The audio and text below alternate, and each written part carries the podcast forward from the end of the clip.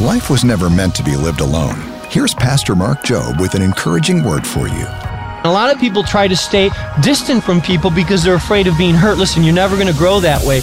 And here's what I want you to understand this is a community of faith. We're worshiping God together. This isn't a place where you come to see a spectacle. This is a place where you create relationships and you learn and you grow. Well, I don't know where to meet people. Sit in the same place. Chances are there's other people sitting in that same place. Get out of your bubble, get out of your comfort zone, get to know some people. The community of faith grows that way when people are intermingled in relationship. And it says, yeah, and we are pursuing, right? Faith, love, and peace. We're pursuing these things along with who? Along with the other people who are calling on the name of the Lord with a pure heart. This is not a solo journey. This is a journey in community that we're pursuing together.